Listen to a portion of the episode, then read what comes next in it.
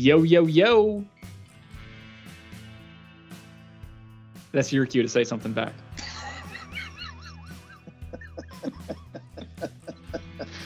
Are we still recording? Are we recording?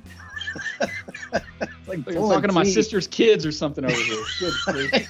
What are you doing? All right, let's start one. let's start one more time.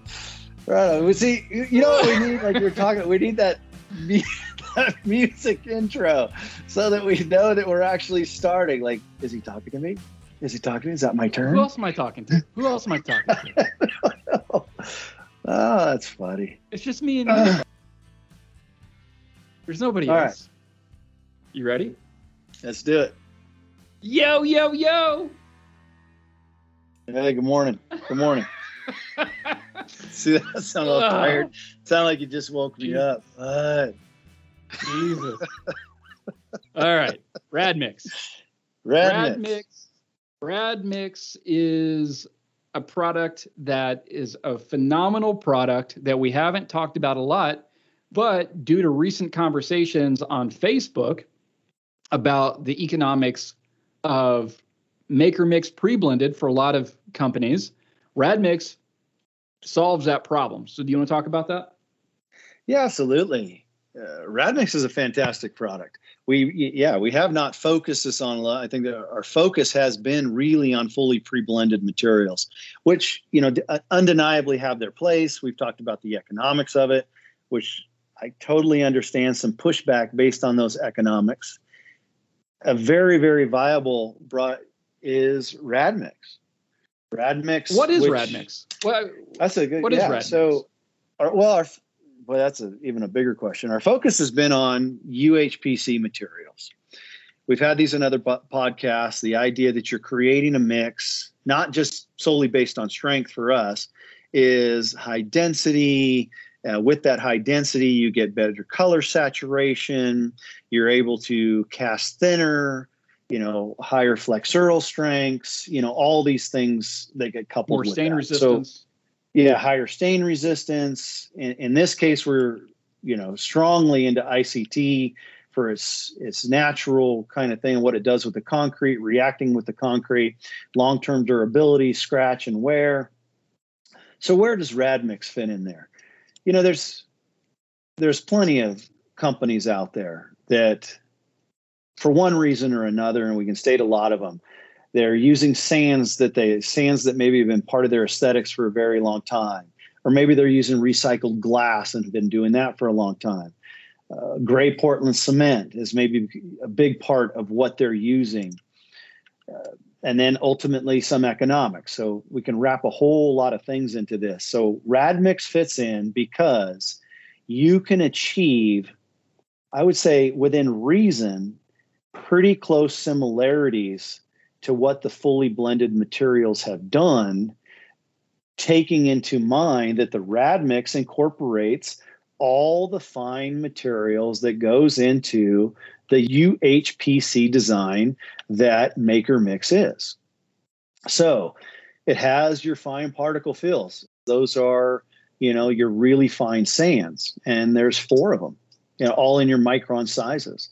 Your shrinkage reducers and your defoamers, your i mean there's no secret around that maker mix let's say kicks very nicely. It doesn't sit around for four hours. So it's got some kickers and some specific uh, illuminants that are in maker's mix that, that are in the rad mix.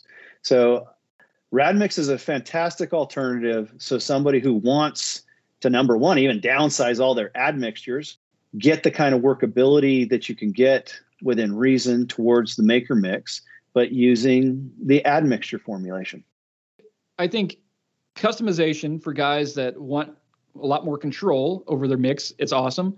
But you kind of hit on economics. We've had a couple customers in Canada in the last week reach out about Kodiak Pro products for them.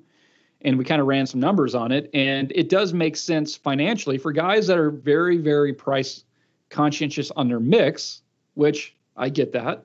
If time is not such a big factor in the equation of cost, which for a lot of guys it isn't a huge factor, Then batching your own mix using rad mix and your own sands and your own Portland financially is is very cost effective. While still moving into a very superb product. End product is what I'm talking about, meaning the concrete. Exactly. Exactly. Yeah. So you're getting the benefits of Kodiak Pro technology using your own Portland and sands with a super high performance admixture that moves your product to a higher quality level for stain resistance, flexural, density, color. Um, what, what would you call that? Color density or color? I call it color that? saturation. You know, I like we talked in other podcasts. Yeah, that you know, guys have found in their shops that they ended up in a, um, you know, using less pigment to get similar colors by by increasing the density of their mix. So that that's what Rad Mix would do as well. So a lot of benefits of using the Rad Mix. Yeah, without even getting into slurry. Most of us, including myself, you know, I, I use Rad Mix. That's why I bring it in. I use it in my slurry formulas. It's a mix for a beautiful slurry, very creamy, dense slurry, fills quickly, dries quickly. You know, so I can. I, I, don't know if we've done this on a pod, podcast, but using ICT with the Maker Mix combo, Rad Mix, and my slurry, you know, I'm casting on a Monday, processing, start the priming process, sealing on Tuesday, and then finishing the cure of the concrete. And then I'm ready for install with most things by Thursday with no problem at all. And to achieve that, that's the combination of materials and, and why I'm doing it. So we haven't even talked about that end of efficiency either yet. Well, that's a whole other podcast because there's a lot that goes into that. But yeah, the, it's a holistic family of products that all work well together that allow you to move through the process very quickly and end up with a very high quality product. Yeah, absolutely. Yeah, so that, that's that's something like there's no question. I think we need to focus, or when I say focus, I mean get good information out on the idea. I think most people are all using admixtures of some sort. When I say admixtures, yeah. I mean you know super this or whatever the case may be. And they're doing it to achieve what they think is a performance in their concrete. So Radmix would outperform everything along that kind of line, but still bridge a lot of that gap in the, you know, I'm going to say, you know, the the the price argument, if you will. That brings me to one other thing, Jon, is free samples because this has come up recently is there's been some people that have reached out to us that want us to send them free samples. We don't do that. And the reason we don't do that is the materials that we use are very expensive and our margins aren't that great in these products, meaning that we don't have a whole lot of profit built into them. And so we can't afford as a small company to send out products to guys to test. But what we do offer, and, and so in the past, what's happened to me is I've wanted to test a product, and they say, well, you have to buy five gallons of sealer, you have to buy a whole pallet of this to test it. And I get that, but that's very, very prohibitive to test something. But what we do have is we have Joe Bates who will sell you a single bag. So you don't have to make this massive investment. So you can call up Joe, you can get one bag, test it out, see if it works for you. And then at that point, you can make the jump and buy a pallet of product for your mix.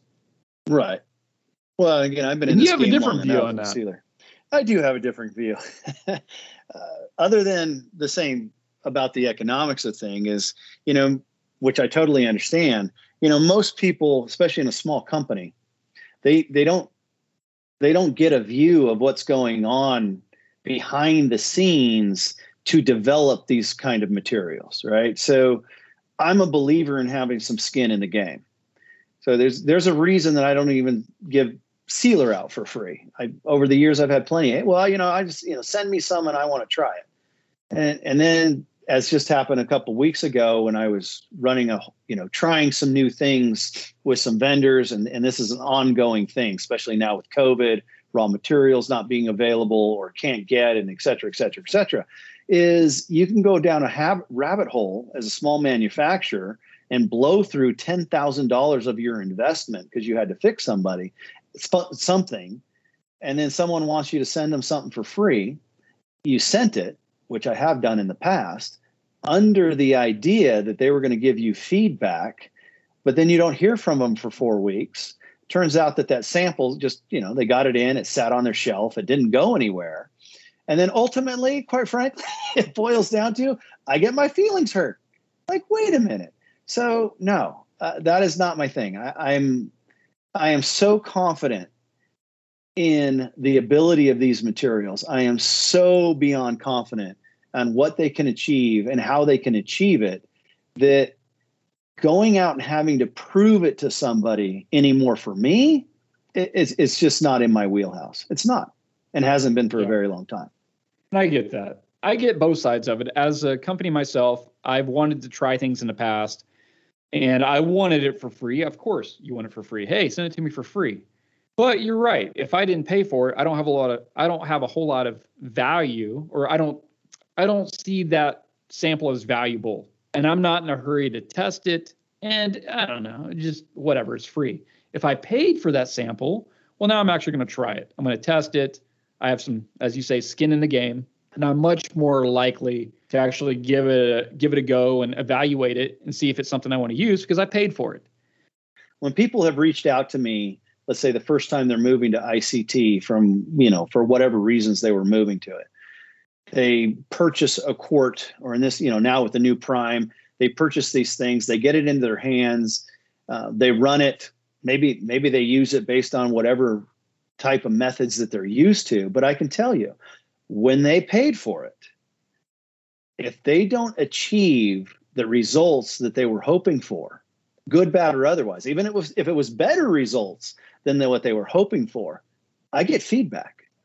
I get the phone call and that to me is is huge that's what i look for what i don't want is to send something to somebody and then i never hear from them again whether it was good bad or otherwise i'm going to say i don't want to sound like a jerk about it but that's a big no for me.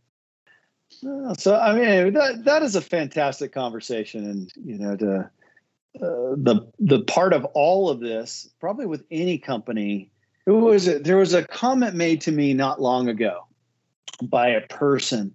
And the comment, I'm paraphrasing, the comment was along the lines of, you know, hey, you know, I, I charge my clients for money, or no, or no, I make money off my clients, you know, not off my concrete brothers or something like that. I'm not going to say I took that overly personal, but there was a side of me that hit along that comment being made. And one way I understand it, but then I just wanted to fall back along lines we've talked about before would be all right well you know what materials are you getting and who are you purchasing them from some major conglomerate some massive company or are you are you purchasing materials from people in this niche industry people have you know put their heart and soul their finances and time on the line to bring some amazing things based on that experience for everybody to use and then supporting them along that path See, I'm a big I'm a big proponent of supporting.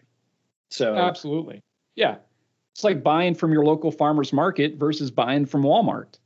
Right. You know, if you're if you're buying your products from Lafarge or Quikrete or any other company like that, you're supporting a big corporation. But if you're buying products from Kodiak Pro, you're supporting guys actually do this for a living in the industry that you're in. And who are actually probably one of the only companies pushing to develop new and better ways of doing things, new and better products. You know, so it's one of those things like, yeah, you want to support the industry that you're working in and the guys in that industry and not not the mega corporation. What else, Jon? Well, no, along the line of Radmix, let's uh let's give Brandon well, there's two things. Brandon is a one-man show. Love to have that conversation with him. And you know, let's talk Radmix with it. I think he's using some admixtures and stuff and see how those things may fit in with it. Awesome. So Brandon Browning in Jackson, Tennessee. Let's get him on the phone.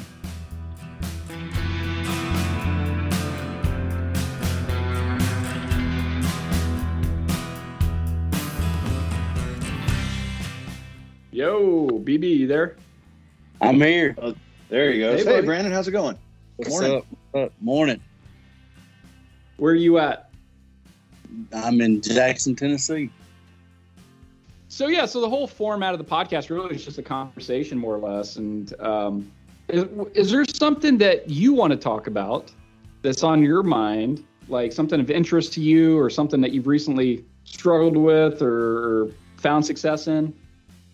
I mean, there's always there's always struggles. I mean, I struggle struggle, you know, constantly. You know, right now I'm struggling trying to figure out how to run a business, you know, by myself. You know, I'm I have no employees, and you know, I'm trying to get big projects out by myself. But you know, that's just that's just overcoming, you know, hurdles. You know, that's part of owning a small business. But I mean, you know, I've, I've been working with the, the the newer version of ICT that Jon's been been working with, and and you know the the new primer, Prime. And, yeah, yeah, the prime prime, and I, I mean like just trying to dial it in, trying to figure out m- my way because I mean I've been I've been with ICT or you know I've been with the whole system since it was ICT and you know the whole 15 step process, right, Jon? yeah, yeah, yeah. You've been on. I mean, materials and sealer. Yeah, because I mean, I've yeah. you know that's that's one thing. Whenever I first started my business, was you know find something that works and be good at it, and you know through the years have seen how the ICT system has evolved into something so much better than it used to be, you know, and not having hardly any issues compared to 12 years ago, trying to reinvent it every time I put it on. I think ICT is a great conversation we can hop into in a bit, but I yeah. like the idea of talking about being a single person company and the struggles right. you face with that, and maybe some solutions or uh, things that make it easier. Because I personally, I went from having six employees to three employees to two employees to one employee forever, right. and now I'm down to just me. Right. And that really yeah, I'm in the same with, boat. Yeah, that, well, I mean, I the three of shop. us are paddling in the same direction. yeah, right. I built my shop in the middle of nowhere, Arkansas, like an idiot, and I can't find good help to save my life. Like yeah. it just doesn't exist. So you know, in Phoenix, I'd put an ad up and I'd get 200 responses in an hour that were all phenomenal. And in Arkansas, I put an ad up and I get one response after three weeks from somebody that's weighing, do I want to work here or work at a chicken house? I don't know. And it's like, uh, bro, you don't get it.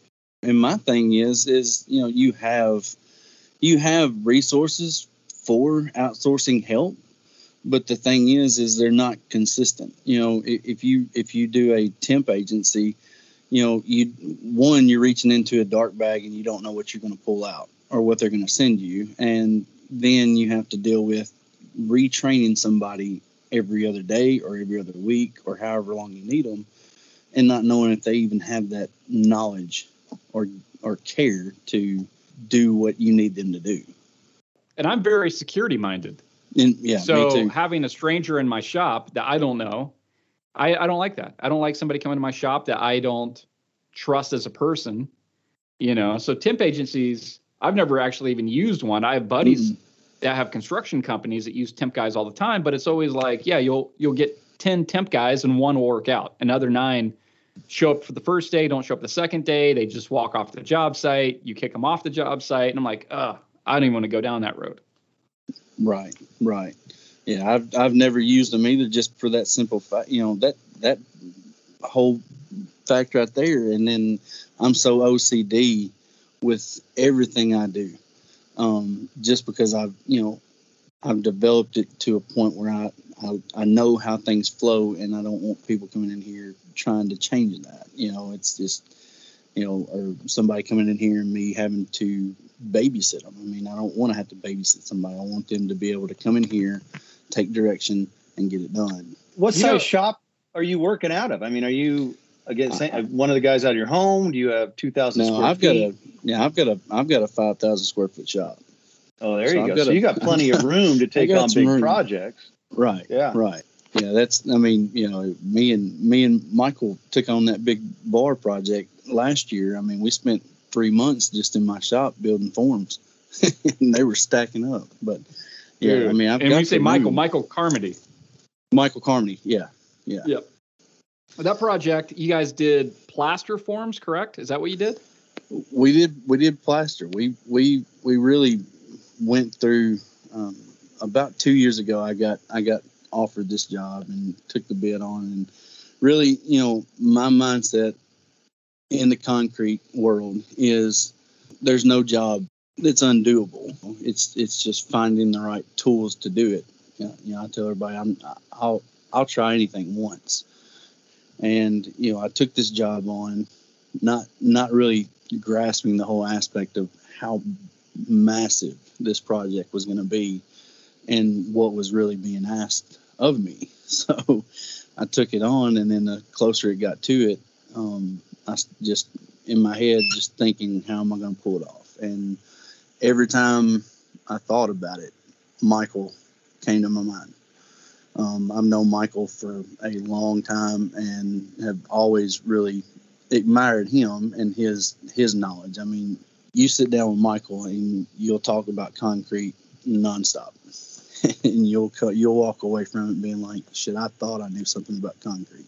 We got into it, and first we started thinking, you know, we'd do like a foam mold, and then that just was just too costly for the extent of, for the size of that bar. Started looking at some stuff that Buddy had done years ago, and looking at some other videos on YouTube. He's like, "Let's try plaster." Neither one of us knew anything about plaster. Didn't know, didn't know how it how it reacted. You know, we're like it's similar to concrete, but but we found out real quick that it's it's it's completely a different beast than than concrete is altogether. Collaborating with him and then getting him to my shop was a real cool experience, and you know, just building sample forms and and everything in my shop, and he did a lot of the the computer work that that was involved in it. I mean, without without his computer knowledge, that that job would have never would have never gotten to where it did. And just so you know, people listening, when you're talking plaster, mm-hmm. I, I can't even remember. I mean, you're talking you pulled plaster for the I'm going to call it the bull nose, right? And that bull Yeah, nose, Well, the whole I mean, thing. it was huge. It's like a double. It's Yeah. like a curve and then a bull nose. Yeah. Yeah, it was.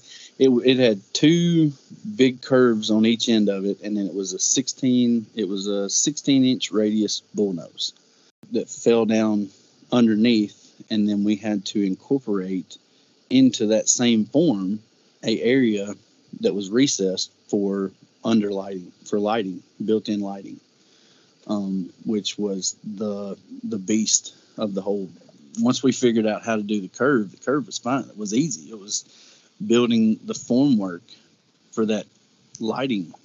Did you end up just doing foam to create that knockout?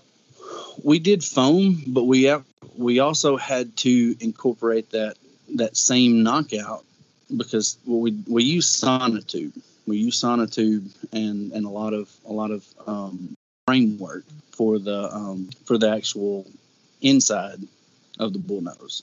But I mean, we you know the, the thing was was was trying to keep down one you know keep down cost and keep down weight too. So you know that bullnose all the way around there is right at or a little bit under one inch thick. So it's not there. There's no full thickness anywhere. I mean, the whole thing Gotcha. is one inch, which was really you know to architects and stuff that were on site really blew their mind. You know how how we could do all that and never lay a single piece of metal in our framework and just and be comfortable with it the way it is because you know most people you know when they see stuff like that they think you know well, you're going to lay ladder wire and metal conduit and whatever to to give yourself some structure but you know all of ours was was fiber filled Is there a was- reason why you didn't do it cast in place? Because that's Carmody's method of choice when Well- he can. it's it was kind of a hybrid. It was kind of a it was kind of a hybrid because it was cast it was cast in place. We just built forms off site. Ah, gotcha. So that was yeah, that's what So- I remember. I remember you guys. Yeah. Yeah, you made all those, brought them in, yeah. um, and then dialed it in on site. So that was my question on a on a bullnose that deep at that thickness. That had to be a challenge getting the mix to drop down in there effectively. I mean, one of the things because I do quite a bit of cast in place is your big fear that we're going to pull that mold and have a big old oh my god, how did we not get mix in that spot? You know right. what I mean? Right. Yeah. Right. How'd you guys handle that challenge? Um well in the design process of it for the the actual reset or the the the part that was that was taken away from the concrete, we we had little, I think four inch gaps in between each section, so that when we put our outer mold up to substrate, that there was there was grooves or just voids in between all the way all the way around. We pretty much took Dixie cups. You think on an 80 foot on an 80 foot span, six people with five gallon buckets pouring a Dixie cup at a time in that thing all the way down because we had to make it rise. We had to make it all rise at the same time at the same level until it got to the top. So that was a Crazy. that was about a three hour process. Just you know when and the, but the cool thing was is the the owners, you know owners the the contractors everybody was on site for this because it was it really gave them a, a really big appreciation for all the work that had been going on. Um, just because they were really pushing us to get it get it finished. But I mean, you know, we were doing this in the heat of COVID. So, you know, we were battling getting Michael back and forth from from home to, to Memphis and trying to coordinate getting everything built on site at the same time. So, you know, but they came in, they they pretty much watched the whole process. They had, you know, a few of them came in, architects, a couple of the owners, and they actually got in there and got got dirty too, and and and helped us fill this big, massive, massive uh, bullnose. So that was a that was a cool experience just to see people wanting wanting to participate. yeah, get involved, got, right? It, it got Michael super excited over over that too. So but yeah, it was definitely an experience to to and and then you know the next day coming in and crossing all of our fingers, going, I swear, I hope we don't have a big bubble in the middle of this thing the size of a football. you know, dude, I remember Carmody. He's like the concrete Yoda. This guy. Years ago, I had to put in a 13 foot erosion sink in the back of a house. Had to get craned over, dropped into a courtyard wheeled in and put on a countertop, all super tight uh, quarters to get this 13 foot erosion sink. And I called Carmody and he was at a bar. He's always at a bar when you call him. I called him. He's at a bar drinking. And I said, dude, I got to get the sink in. It weighs like 800 pounds. And he's like, oh, it's light, you know, because for Carmody, 800 pounds is like lightweight. right. And I'm freaking out. I'm like, dude, I don't know how to do it. I don't know like how I'm going to get it down the hallway. And this is what he says the problem is the source of the solution. And I was like, what the fuck does that mean? He's like, I'll I'll do a sketch, I'll send it to you. And he sketched this cart design that he had and he on a napkin at the bar and he took a screenshot and sent it to me. It was genius. It was genius. He is, yeah, such a smart guy, so intelligent. One of the one of the smartest guys I've ever met in my life. Not just concrete, but just in general. He is such an intelligent person. And I love Carmody. He's a good guy. Well, back to being a single man shop. So, what are the challenges you faced? Is it mixing, placing, flipping, all of that? And how do you work around it? I mean, it's it's it's all the above. I mean, it's it's it's all the way from the you know from the fabricating part of it to juggling multiple projects at the same time because I have you know I have four tables in my shop, so you know I've got different projects on on all these tables, but you know, with me, I'm I'm severe ADD, so on top of OCD and, and God knows what else. So OPP trying right, right. but trying to decide which project out of all the important projects takes priority you know yeah. and then knowing that you know okay this one's got to be I need to get this one on the table, but this one needs to get batched out, and this one needs to be getting poured today, and this one needs to be getting, you know, grouted and grinded and, and sealed and finished. So, you know, when you're a one person shop, you've got to you've got to rotate that. You've got to you've got to merry around that and and try to make it as efficient as possible without getting yourself behind in work. So I wrote down a list here. Let's just go through each bullet point and discuss how you approach that as a single man shop. And same with you, Jon. How do you approach it? Mm-hmm. Number one is forming. When you're forming by yourself, what are some things that you do to let you do that as a one man shop? Well, I was just doing that yesterday, and I'm going to finish it up today. I don't know. To me, it's pretty simple. I'm just, you know, melamine, uh, because of the, of course, I guess ultimately it depends on what the project is. You know, my pouring is self consolidating, but the one coming up is is more of a Dusty-Crete kind of look. So that one's pretty simple. You know, pretty quick and easy. It's a vanity backsplash, broken edges. So that that's pretty simple.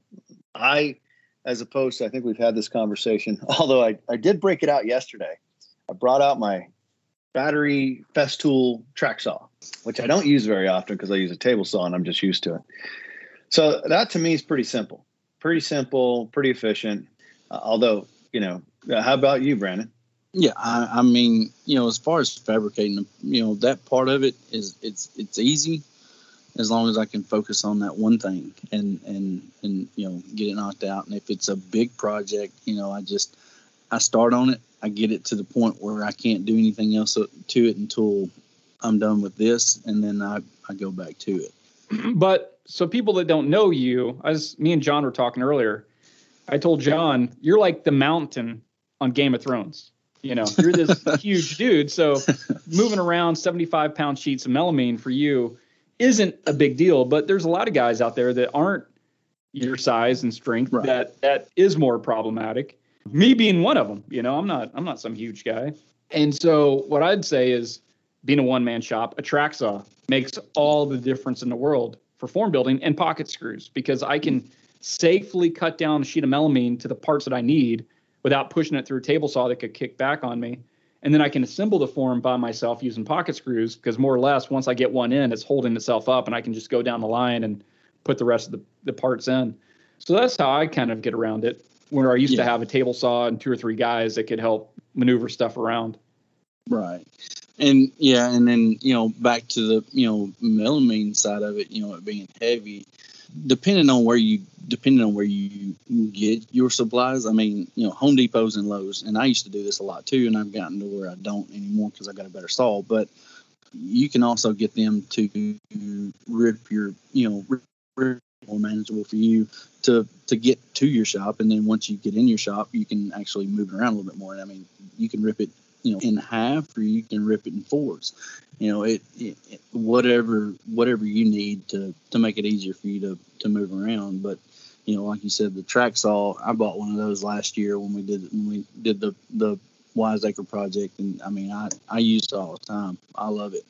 It was an investment choice that was really hard to make but i'm glad i made it. Just just i got to the point where i was like i I, I need it. I need need one because Michael had one, and then when he go when he would go home, I wouldn't have it in the shop. So I just broke down and bought my own. Forming is is the first thing. The next thing is mixing. So you're a one man shop. How do you accomplish mixing concrete, especially in mass, if you're doing a big project by yourself? I pretty much stage everything out. I just I get it. You know, I get I have a, a, a room in the back of my shop that's for nothing but mixing. So all my materials are all in that in that area. So I set all my buckets out, batch out. I do my Portland, I do my mix, my my ad mixes, so on and so forth, my color, and have it all ready to go.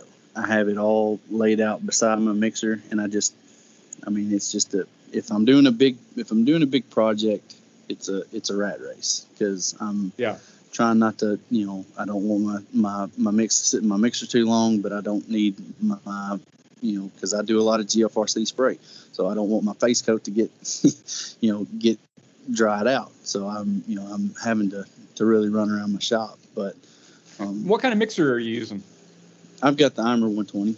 So yeah, that's mm-hmm. great for one man because you can mix up to what 200 and how many pounds in that at a time? I can I could if I wanted to, I could probably get about 300 pounds in it. Uh, yeah. I've easily gotten, let's say, well, one, two, three, you know, well, so four bags, four to six bags total, and then your water and everything. You know, if I'm using the pre-blend, which that's what I'm using is pre-blend. So what is that? That 300, 400 pounds. In a, in a if I'm doing an SCC, you can push it even further.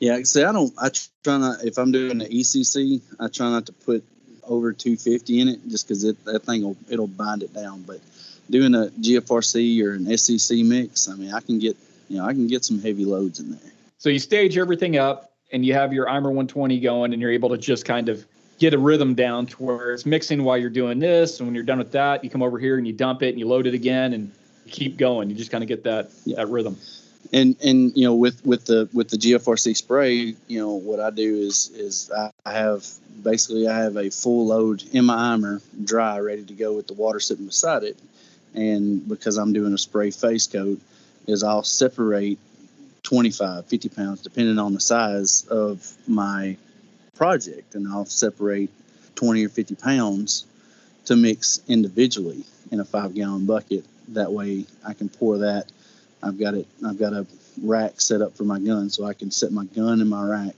pour my mix into my gun, pick it up, start spraying. Same time, so because I don't want my face to get to get dried out, I'll wait until I'm almost done with my whole spraying my whole face before I go over and dump in my water and turn my mixer on. Um, that way I don't overmix it, but I don't let my face dry either. I don't miss those days, man. right? Well, I mean, everybody's like, you just need to, you need to SCC it for it. And I was like, I, I know, but it's almost like I don't want to lose that. You know, I, it took me a while to figure that that out, figure that yeah. that spray out, and I don't want to lose it because I love the art of it. You know, I love yeah, you know that whole process. I used to love it. I loved it, right. and then I came to hate it. I mainly came to hate it because at one point in Arizona, I started doing a lot more production work to where we had to make 20 of something. And the problem with that type of thing is there's no consistency among 20 pieces. Right. It's just too too much chaos in a sprayed finish where SCC, if I'm making 20 sinks for ASU, all 20 sinks look exactly the same. Whereas right. if I spray and hand pack, two or three look like this, two or three look like that. This one has a sandy corner. This one, the face coat delaminated and we had to do a little bit of slurry on it. They were all too inconsistent to to do production. Right. But it is what it is. It, it definitely serves a purpose. Jon, for you mixing, what are you doing? Same, 120 plus. It's just quick. It's efficient. You know, bang, bang, bang. It knocks out. Uh, right now, if you looked at my shop, I have four mixers from those days of a lot of cast in place. I'm getting ready to sell one of my old older 240s for that reason because the 120 plus in the shop it does everything for me now. Per this conversation, as I moved down to a one man show, so you know, good for you, Brandon. I I'm not taking on big projects anymore. Yeah. So all my stuff now is you know vanities, at the most maybe four to five bag mixes kind of idea. So they're pretty simple, meaning from a mixer point of view. And then people would laugh. I don't even have a compressor with the capacity because I never got into GFRC. I mean, I saw the steps of that and I'm like, man, there's no way. I mean, comparatively speaking, I have one of those portables. That's that's the most I have to take on job sites, and that's it. I, I never invested in all that stuff. that makes it pretty easy for what I'm doing anyway, and it works for me. Brandon Browning, what are you using right now as far as mix goes? I'm using a Portland sand, and then I'm, I use I've got the I use the ZFRC Ultra Seals, some silica sand. I do the four the 1210 polymers. I mean, it's just kind of a basic mix, but it's it's something that's always worked for me. And I know Dusty Dusty keeps on saying you got to try this mix. You got to try this mix. I'm like, dude, I, but I've got a pallet of white Portland in my shop. I can't just set it to the side but it's just it's the mix that's that's dialed in, and it's one of those things sure. with me. I'm just I find something that works and I stick with it. I get nervous to try to change too much because I'm, I'm scared to feel like I'm going to start back over. I agree 100%. What I would say in regards to the mix that you're using, and there's nothing wrong with it because I used a very similar mix for a long time. Two things. A is product obsolescence there's going to be a time, at least so I've heard, that some of the products you're using won't be available any longer. Mm-hmm. Right. They're moving away from selling those products, that company. Number two is if you ever get a chance from Dusty, if you're down there, pick up a bag or two from him and play with it, is just the the density of the mix, maker mix. versus yeah. what you're using right now. It's a lot different. As Dusty will tell you, it's way, way denser than what he was using before. And how that translates to to your clients is it's much more stain resistant and the sealer itself, ICT, reacts a lot better with maker mix than it does with from scratch mixes per se. Right. Well, every time I every time I go and we hang out for the weekend or for for a day or two, we, we get to talking or drinking, and then I forget to even get the bag. But um, I mean, that's, that's always been the plan. Every time I go down there, I was like, I gotta get a bag of that, and then he's like, Yeah, you can get a bag, and then I go down there and drink too much and forget about it. So. the same thing along the materials line because I was just listening to your batching and et cetera, you know, et cetera, et cetera. I don't think we've talked about it a whole lot, but you know, we do. A Kodiak has the admixture that has all the let's say the finer ingredients in there. So, mm-hmm. I mean, if you're sitting or a person, you know, is sitting on a, a pallet's worth of federal white or white cement yeah. and your sands, and, and I totally understand that. I 100 percent because you mentioned at least the the powdered polymer that you were using, which mm-hmm. a, a few of us could attest to some of the challenges with that particular ingredient. Right. Where uh, the other one does not have that. So mm, right. that to me would be you know finding the happy place was something that even you could adjust a little bit to find your happy place would be your similar to what you're doing. You're already using an ad mix and you know you're really happy with your mix the sands you're using the cement et cetera et cetera. Yeah. I would say when you when you get to that point i don't i think you find it pretty s- simple to swap out a single admixture that incorporates the three or four ingredient combination that you're using as an admixture now that might be right. the simplest approach. You know, that may that may be yeah that may be the that may be the better better thing too. I mean, you know, I like the the the tear the bag and go thing too, especially you know if it if it is if it does get to the point where I have people in here that that don't have the knowledge of reading a piece of paper and doing what it says. It you know if I can just say just I need two bags of this or three you know three bags whatever it makes it easier. But I still if it's cheaper for me to do the ad mix or the you know the the ad mix that may be something that we need to look into and and in the future and maybe move forward on that if you got a pallet worth of white cement yeah man i wouldn't be throwing that out either. no you ought to just give the ad mixture a shot bring that in for what you're doing i can yeah. tell you i mean without changing a darn thing the first thing that's going to happen with RADmix is you're going to get a much better workability and a you know much more efficient than where you're at at the moment. So just to begin with whether we're talking dollars and cents that's going to move you forward. And and ultimately that may be as far as you want to go. Right. that's i mean right. seriously seriously. Because uh, that's just something we don't focus on enough really talking about the RADmix. But that mi- i mean just uh, from an admixture point of view man i'm telling you you switch those out you're going to see your your plasticizer use drop, your water drop. It's easier to mix. It's easier. And again, from a one man show point of view, that's what I'm talking about. Uh, because that is what I'm doing. Hence, I got the experience using it, and that's why I'm doing it. Yeah, yeah, yeah. Um, I mean, I got a question for you, Brandon. I mean, you. Uh, B, I'm going to go BB. Uh, Browning. Do it. You know, we're one man show. You got a sizable shop projects going on. You're trying to find balance. We talked about mixers and this and that. You know, didn't if I'm not mistaken, you just got married recently, didn't you? Well, I'm I'm about to get married. Yes. Okay. Into, so into this relationship. Week. Yeah. How you stoking that balance? Very carefully. Very carefully. No, I mean just. I mean, I, I've still got to. I mean, I still got to run my business. So between being married and, and, and running my business, just making sure I keep somebody happy that what you're talking about? Kinda. You know, I just, you know, one of the other issues that comes up a lot when we're talking to guys is I'm going to call it burnout, right? You're in your yeah. shop X hours a day. You know, you uh, you're focused on these kind of things. Then you have personal life going on. You know, before I, I know for me anyway, before long, you know, you find yourself running down this rabbit hole of like, I don't want to, either. I don't want to be a part of this or that, and what is it in your private life that you find keeps you motivated in I mean, what I you're think, doing?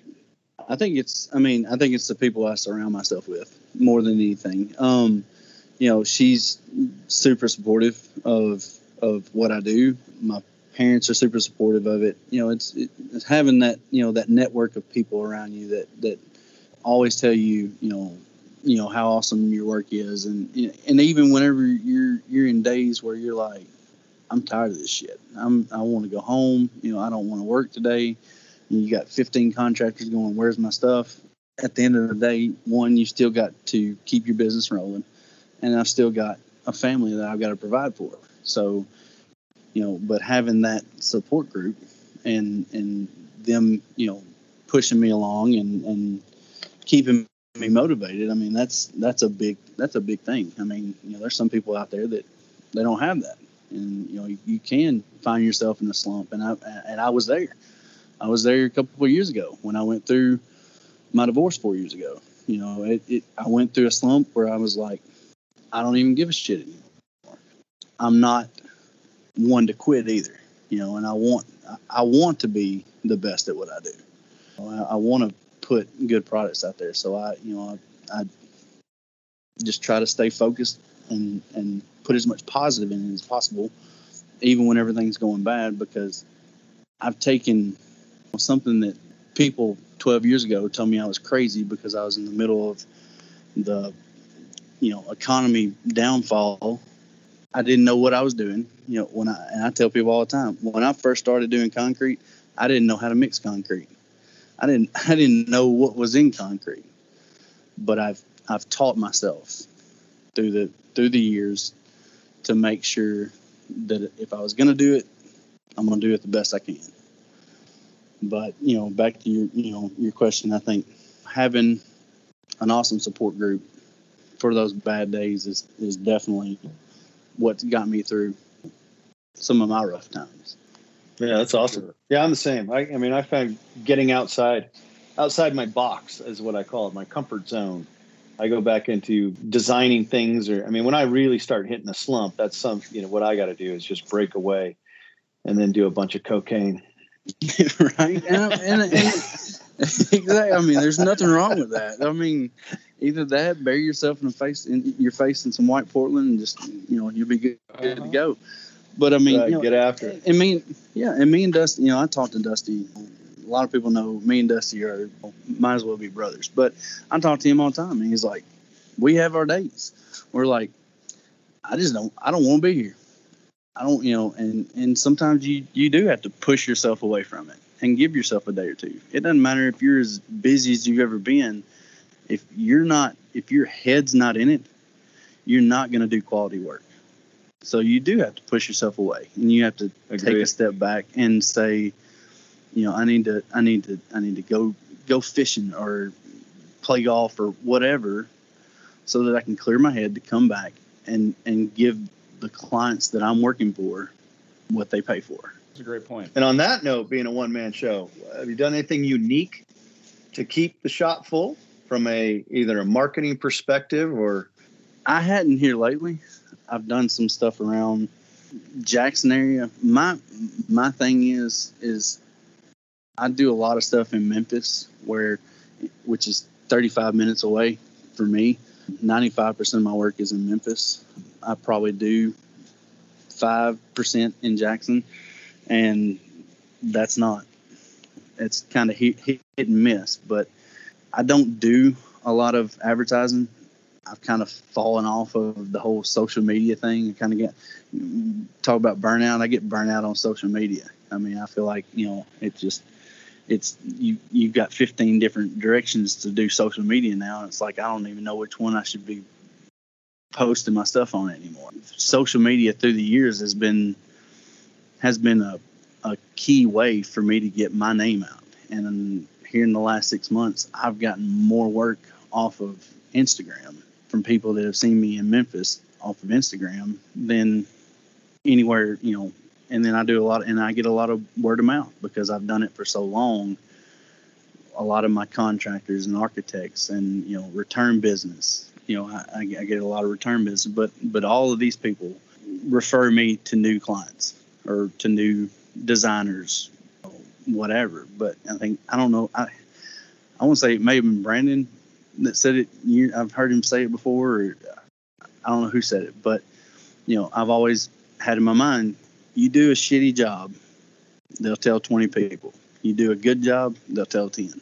I try to make sure I do the best job I can so I don't get that that bad rap. So I have a ton of people that that refer me on a daily basis. Something about social media and you, Brandon, is not has to do with advertising, but just Facebook and all of the stuff. Me and Jon kind of talk about this privately. Is the tribalism in this industry? In a way, there's mm. different camps and trash talking right. and people trying to tear other people down, either to to build themselves up or just to try to hurt other people's business or whatever. And uh, it's not unique to this industry. I mean, I have friends in all kinds of industries, and it doesn't matter what business you're in, there's that type of tribalism. It just exists. So we're not unique and concrete, but it still exists. And it's still one of those things that is kind of unfortunate. But years ago on Facebook, a certain group of guys started bashing Dusty, uh, mm-hmm. bashing his his aesthetic. And I remember you got on there and said, "Hey guys, you know, no no reason to talk we can meet up and throw fists and, and sort this out. And every one of those right. guys is like, oh, hey, no, we're just joking around. I'm playing. I think someone called you up personally and apologized. Yeah. Uh, but I love that about you is your dedication and loyalty to your friend Dusty. That's rare these days. It's super rare to have a friend yeah. that will go to bat for you. Everybody's so afraid of of putting their neck on the line, but you're like, hey, screw you. You're not going to talk trash. I'm not going to let it slide and I respect that. Right, right, and and I mean, but you know, you talk years ago, you know, back when I when I started in concrete, you know, it, and it wasn't it wasn't like that. Not that I could see. I mean, it seemed like everybody was was there to help everybody battle through whatever problem they were having, and then as years go on, it's it did start getting clicky and nichey and then now you got this group and that group and this group and then this group just talks about people's shit but doesn't help anybody. And you know i just i got away from all that. And i and that, that was one of those things i just i pushed away from because yeah. you know if you know me if you've been around me you know i'm a loyal person. You know i'm a loyal person to people that are loyal and friends to me you know, if if if if if you're in my circle, then you're part of my family, and that's how I've always been. And you know, from the time from the first time I met Dusty, you know, seen eye to eye, we know, you know, we we both are on that same wavelength. You know, I think people have, I've had you know heard people ask me before you know y'all should y'all should get in together well you know i, I still don't think you should work with family either so he'd probably Absolutely. say the same thing yeah well, yeah. So uh, about tribalism, because this is a topic of conversation that me and Jon have been wanting to kind of breach in a way, and there's really no good way to breach it. It exists. It exists in every industry. We don't.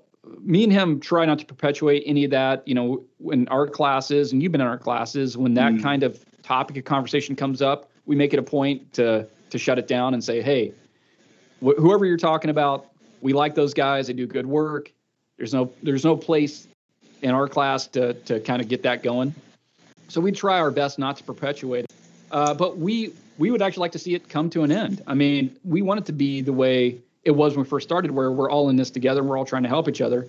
Unfortunately, as time goes on, and whether it's ego or people are trying to get a competitive advantage in business, whatever it is, there has become animosity and kind of this infighting and um, divisions.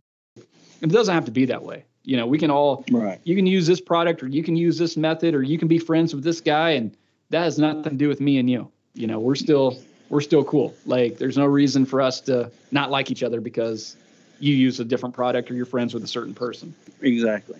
Exactly. Yeah. You know, again, I, that's the other part of it, what we're calling the tribalism. At the end of the day, there's so much of this social media platforms that I think that's part of it. You know, all of us act different when we get around each other because you get the the human side. You're looking at someone's face. You get you know the the dynamics and body language and et cetera, et cetera, et cetera. I think too often what happens to any of us if we really even you stand in front of the mirror and look at ourselves is when you read something it's like a text right when you read this text or in this case somebody posts something somewhere the words that play in your head oftentimes come across based on whatever emotional state you are in that moment. Like why is this guy being a jerk to me man? What's this all about?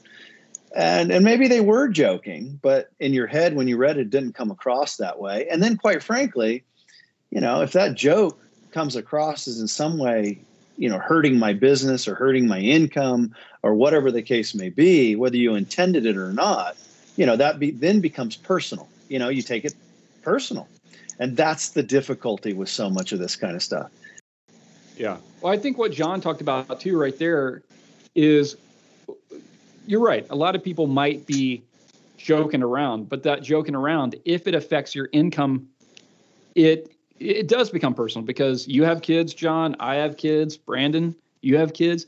If somebody's saying something that directly affects your ability to take care of your family, that's a personal thing. And right. I think too much of the time, people make these offhand comments to try to throw you under the bus jokingly, not understanding, like, hey, your jokes have real world implications to my ability to take care of my my little girls. Right. And de- depending on what platform they're using to do their joke, you know, depends on if the public sees it or if just your your co-peers see it. So, you know, if it's a platform where it's public to the public and it's a a knock at your business, then it does it does directly affect more than just you. It it, yeah. it affects your family, it affects your business. So, you know, that's you know that's one of the downfalls of social media. Agreed, hundred percent. I mean, it has a butterfly effect. Mm-hmm. It, just, it is the way it is. I I'm, I can't remember who. Well, actually, I do. I'm just not going to use your name. yeah, I remember. You know, there was uh, some comments made by a person. Same thing. I called him privately afterwards, but in a sealer conversation, right? I mean, obviously, I've been involved with sealer for many years, jokingly, but it was just this joke was put in, it just, in my opinion, the wrong time. Came out like, you know, Jon doesn't know what he's talking about, you know, blah, blah, blah, blah, blah. You don't need to, don't, don't follow this and et cetera, et cetera. And I was like, wait a minute, man. And that's what I call like, you realize that you may, that may have been a joke, but that's where you ended it. There was nothing beyond that conversation. So if that stops somebody for ever investigating my technology and the kind of chemistry I offer, you just put a big black mark on my business. And that's how I feed my family. And that uh, that's then then it like I said, then I internalized it and it became very personal. you know, right. Which then makes you want to lash out. So uh, and that's something right. I've dealt with for years. The last thing on my list here, one man shop, is flipping pieces. So, how do you accomplish flipping a, a big island or whatever by yourself? Um, I mean, for the most part, I mean, some of my some of my pieces. I mean, I've got gantry cranes and and hoists on I beams over my tables. For the most part, sometimes I don't like using those, but yeah, I've got I've got a lot of friends, and you know, I you know I can I have certain ones I can call and be like, hey, you in the area? I need to flip this, dude. And and 90% of the time, they'll be here in 20 minutes and help me move it. You know, help me flip it over. I've even got a couple of guys now. You know, a couple of my friends that that work different shifts during the week, and you know, I've gotten to where they help me do installs. I set my installs up according to their schedule.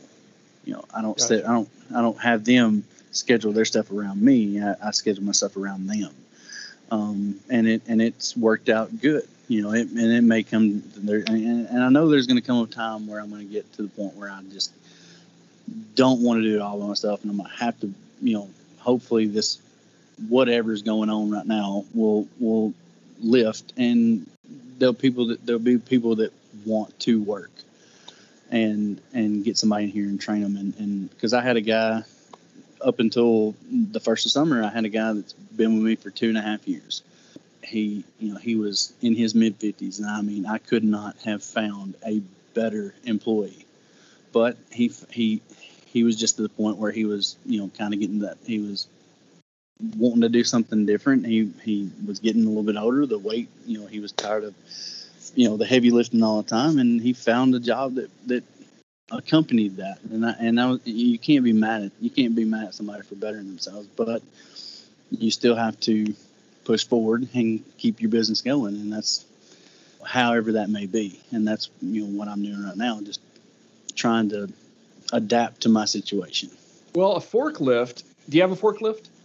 I don't have a forklift now. I've got like the guys next to me, they do, and I and I have used theirs their forklift a little bit. The thing with my shop is, if I am doing big pieces, I can't really use a forklift because I have. I mean, my my ceilings are only 12 foot, so if I do get something really big, a forklift's not going to work because it's going to hit the top rafters before I get it completely vertical.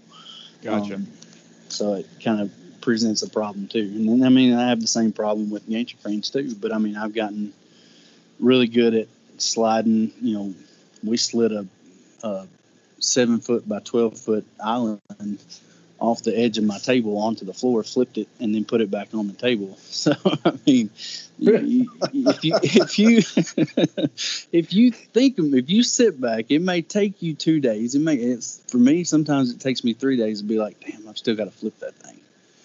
How am I going to do it? I mean, just you, you think about it. You know, I you know I called Dusty.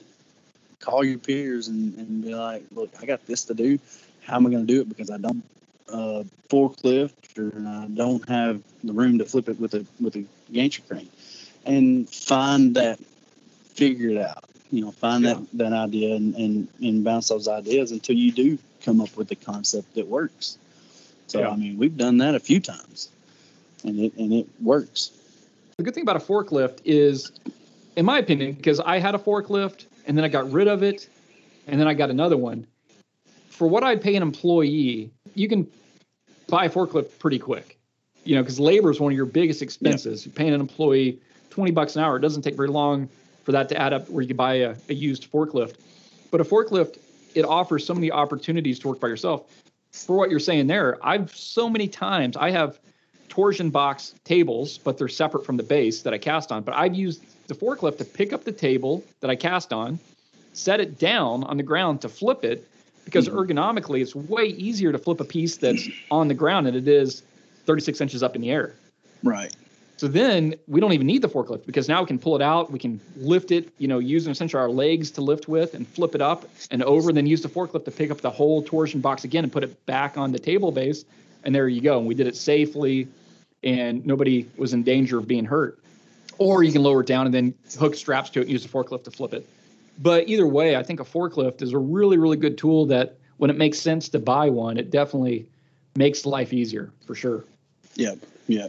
No, I, I joke, I joke, Dusty, I joke with Dusty all the time about his. I tell him, I, I tell him, I'm just waiting for him to to buy a new one so he can re-gift his old one to me. well, is there anything else you want to talk about, Brandon?